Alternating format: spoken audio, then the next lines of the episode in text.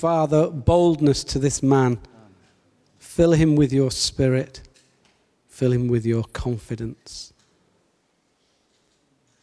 Bless him, Lord. Fill him with your word. And fill him with the knowledge that there is power in the gospel. In Jesus' name, amen. Amen. Thank you. I'm wired for sound, so I'll switch myself on. on the right thing there. Ooh, that worked. Okay. Uh, speakers before with these long passages from Matthew, which are fantastic to read, but they're so full of stuff. I know John has said before, how can you possibly do justice to everything that's in that passage? And I'm, I'm not even going to attempt it. I'm going to look at a small part of it. This, this most important question in the world who is Jesus? And I'm going to start with a little story, which is always a risk because I'm not good at telling stories, but this story makes me laugh. Um, Nicky Gumbel used this story, oh, it must be 20 years ago, uh, in the early days of the, of the Alpha course. And uh, it's relevant this morning and it makes me smile. I don't even know if it's true, doesn't matter. There was a lady who was a missionary working in the Middle East. And uh, she was driving her Jeep and she ran out of fuel quite a distance away from a garage. And she looked around in the car to see if she got a petrol can, fuel can, to go and get some fuel. She hadn't got one. The only thing she could find in the car to uh, carry fuel in was a baby's potty. She worked with children. She carried a baby's potty in the, in the car. So she set off and she walked a mile to the garage. And she carefully filled this potty with petrol. You wouldn't be allowed to do it in this country, would you? she carried it carefully back to the, to the Jeep, undid the cap, and delicately poured this petrol from the children's potty into the, into the fuel tank of the Jeep. Now, as she was doing this, a very expensive car came by, and in the car were two wealthy oil sheikhs and they were just mystified by what she was doing. They slowed down and they drew to a stop and they wound down the window. And one of them said to her, said, Madam, he said, we don't share your religion, but we have to admire your faith.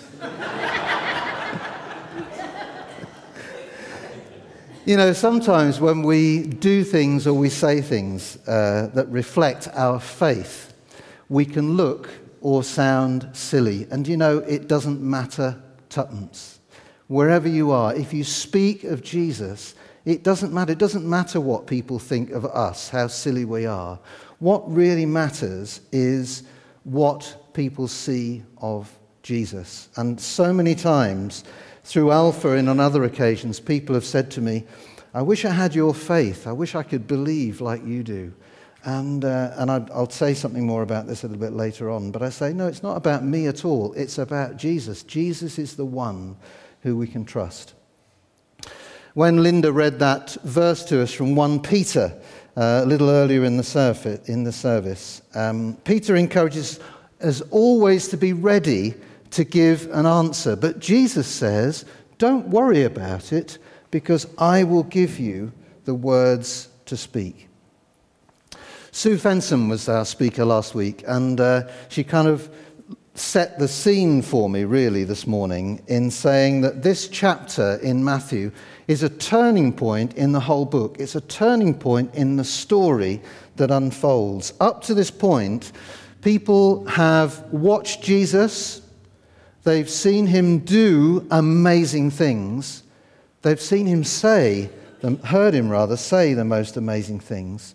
But this is the first time that the question of who Jesus is and why he's come really comes to surface. Um, it's clear that the leaders were already, the, the religious leaders were already really concerned about Jesus. In the previous chapter, um, they came to him and said, Give us a sign, as if they hadn't seen enough already as evidence of who Jesus is. He said, they said to him, Give us a sign. What they were really asking for was proof. Give us proof of who you are. Maybe if they had been on the Mount of Transfiguration that we read later in the chapter uh, and, and seen Jesus in his glory, that would have been the proof, the evidence that they were looking for. But really, Jesus says to them, it's not about proof. He said, I'm not about proof. You've seen the signs, have faith. So we come to this question. Jesus has been performing miracles. People are asking him for a sign. People are wondering who he is. People are starting to say that perhaps he is the Messiah that they've been waiting for. So Jesus turns to his disciples and he says, Who do people say that I am? It wasn't unusual at all in those times when somebody was a prominent figure who was a preacher or a teacher or a prophet for people to uh, want to identify them with somebody in history. Is this Moses? Is this Elijah? Is this Elisha? Is this Jeremiah? So it's not surprising that Peter might have replied in the way that he did. He said, Some people say you're John the Baptist. Some people say uh, you're Elijah. Others, Jeremiah or one of the other prophets. And then Jesus said to them, But who do you say that I am? Perhaps like those people in the street with a microphone thrust in front of them, the disciples were a bit, oh, you know, what do we say? What do we say? But as often happens, Peter was the one who was bold enough to speak out. And he says what's on his heart. He says what his heart tells him. He says, You are the Christ. You are the Messiah. You are the Son of the living God. And Jesus says to him, Blessed are you, son of Jonah. This was not revealed to you by man, but revealed to you by my Father who is in heaven.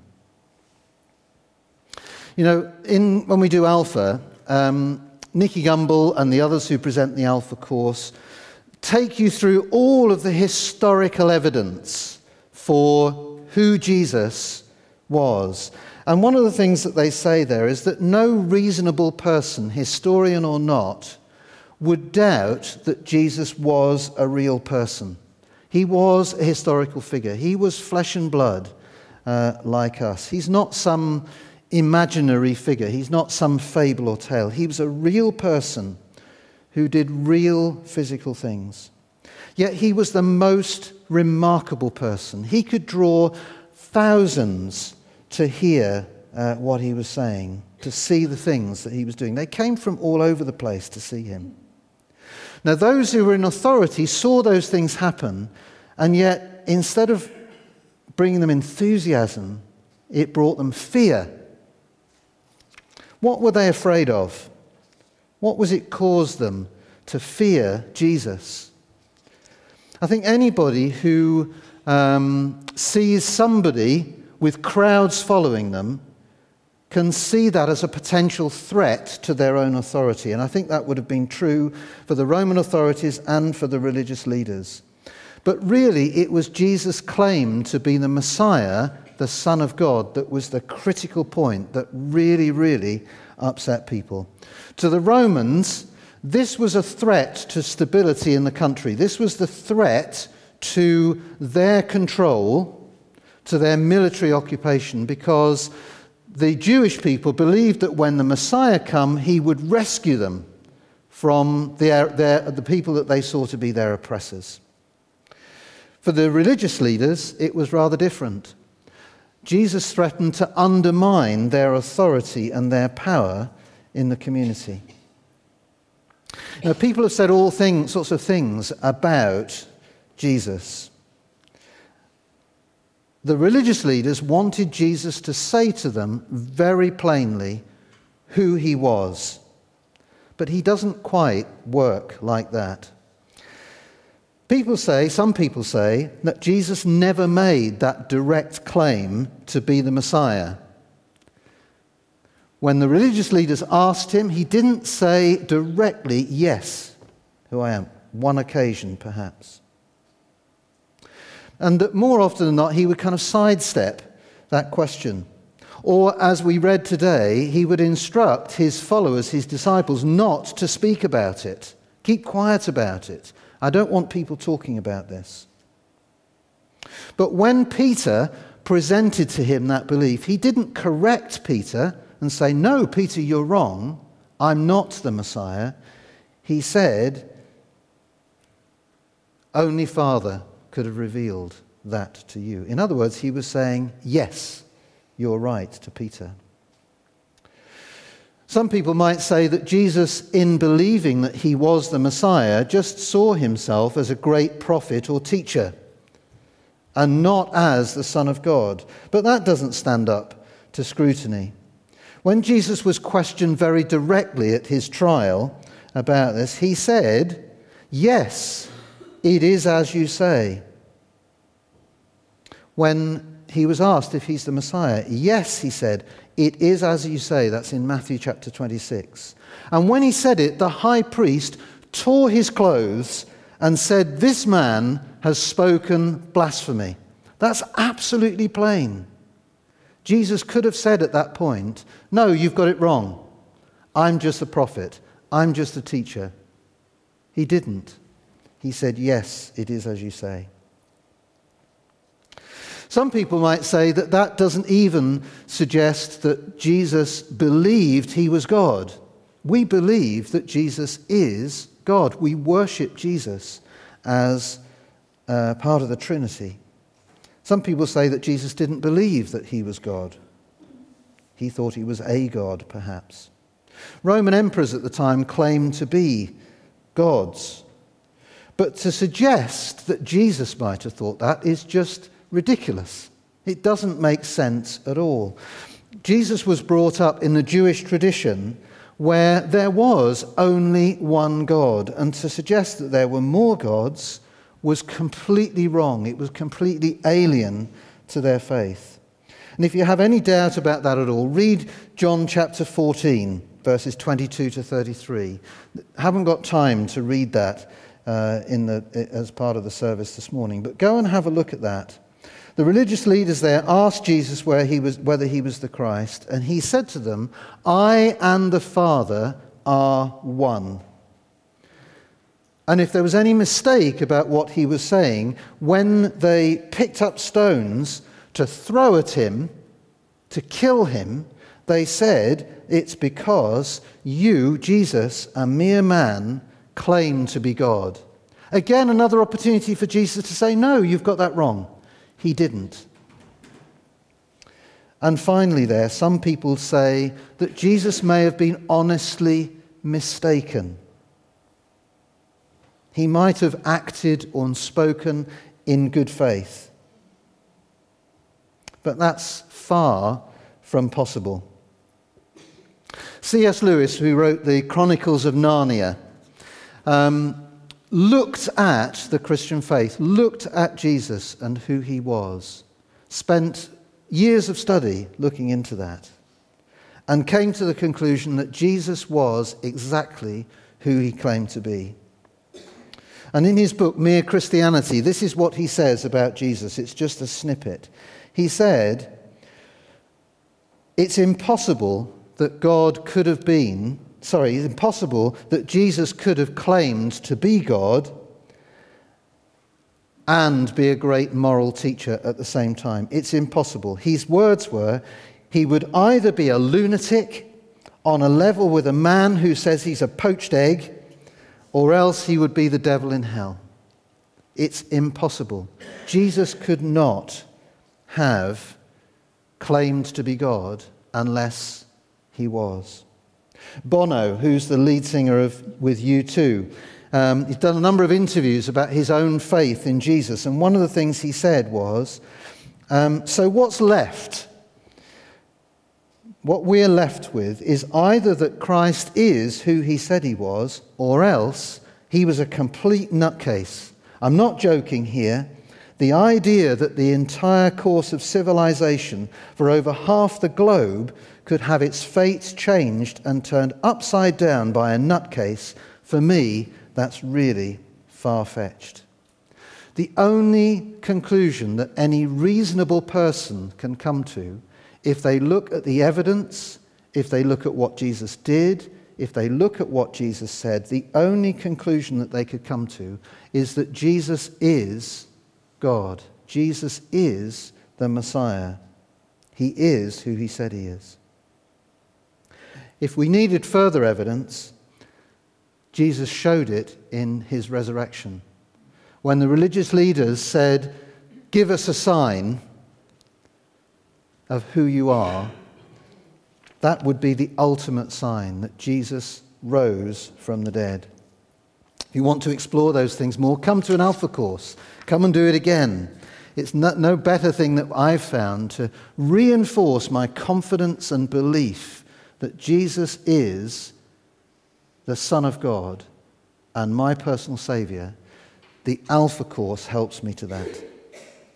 I read a few weeks ago about um, somebody I'd not heard about before, uh, somebody called C.E.M. Joad. You may have heard of him. He was a contemporary of George Bernard Shaw. Uh, he died uh, the year after I was born in 1953. But he was held with sort of similar to esteem to George Bernard Shaw as being a great intellectual, a great mind of his generation. He was a philosopher and a professor at London University. And uh, he was taking part in a radio program, a BBC radio program called Brains Trust. If you haven't heard it, you may have heard of it. The idea of Brains Trust was the BBC took the most intelligent, uh, wise people that they could find and they put them on a panel, and the listeners to the program could um, give them any question they wanted. And the panel members didn't have any forewarning of what the questions would be, but they had to respond there and then. And C.E.M. Joad, who was not a Christian, he'd spent all his life struggling to understand whether Christianity was true or not, and as a philosopher had decided that it was not true, he said this. Uh, he was asked this, rather. Um, if you could meet any person from the past and ask them one question, who would you meet and what question would you ask? And Professor Joad gave this answer without any hesitation. He said, I would meet Jesus Christ and ask him the most important question in the world Did you or did you not rise from the dead? That's from somebody who's not a believer. Somewhere in the 1940s, I don't have the date. What I do know is that a day came later on when Professor Joad reviewed the evidence and decided that it was true. And he encountered Jesus for himself. And the year before he died, 1952, the year I was born, he published a book called Recovery of Belief. And in that book, he said, If Jesus Christ is risen from the dead, this changes everything. That's what I came to as an 18 year old, not believing in God, not believing in Jesus, thinking I was cleverer than the, other. how stupid could I have been. But as an 18 year old, I came to understand that Jesus was God. And more than that, he was my personal Savior, and he wanted to be my friend. It changed everything. My life was different afterwards from before. And that is the story of everyone who puts their trust in Jesus as their personal Savior. It's transforming.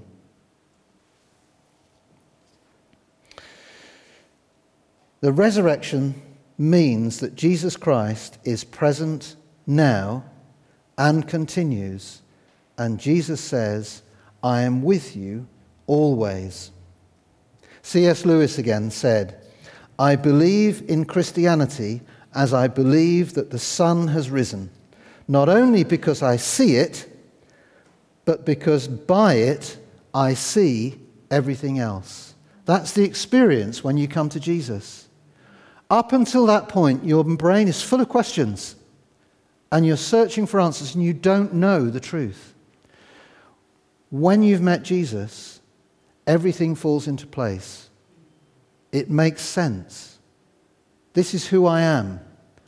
This is who God is. This is the person that God wanted me to be.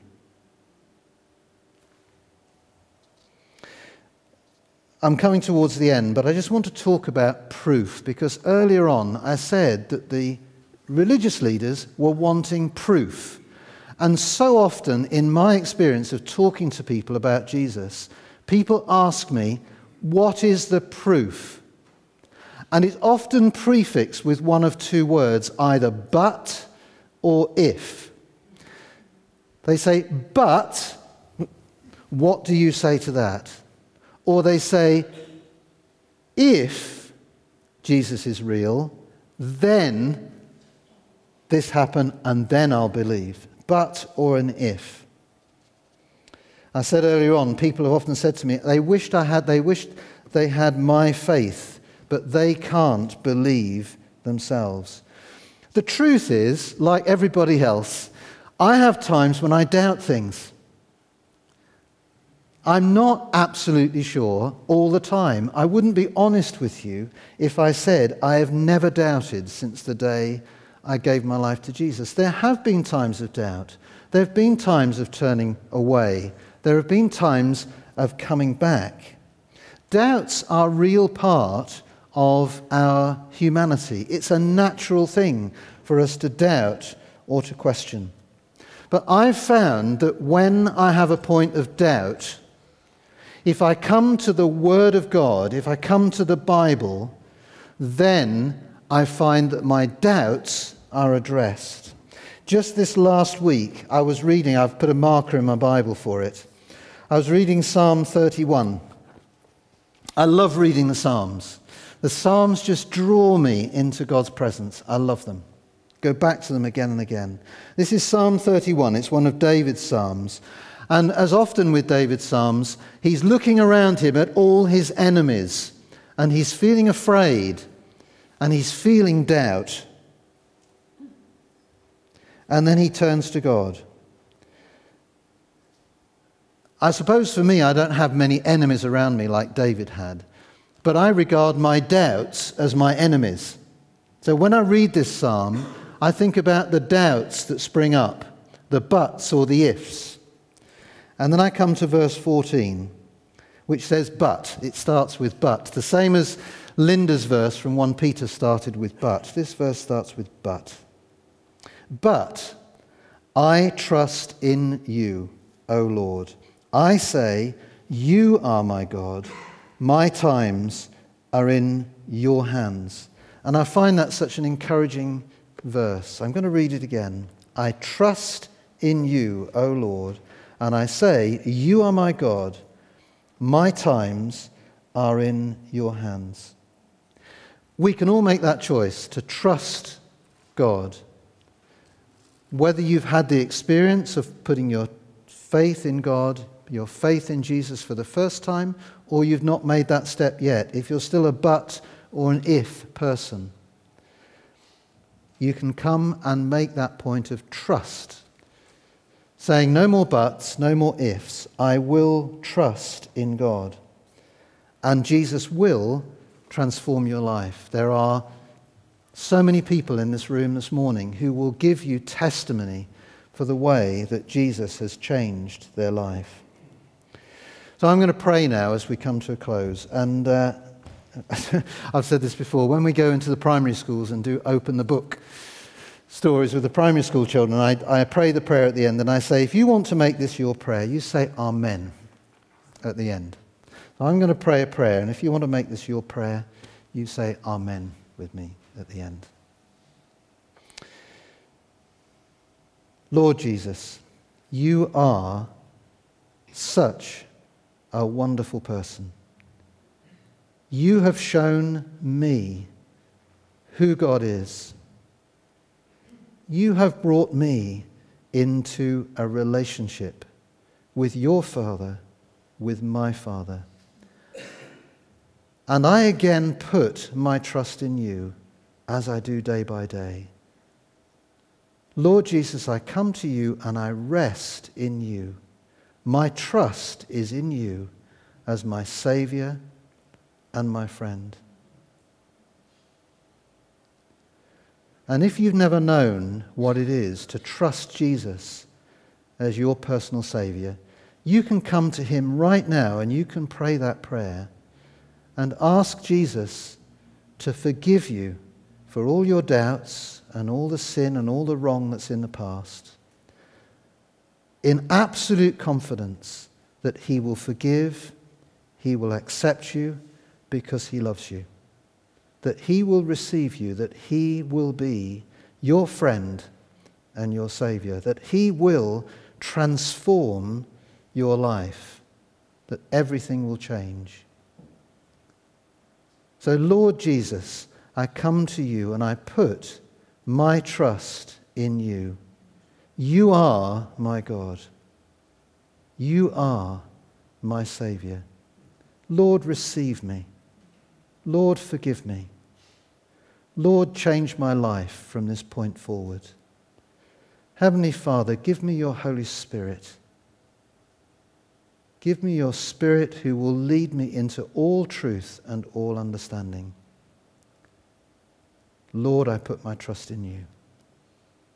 Amen.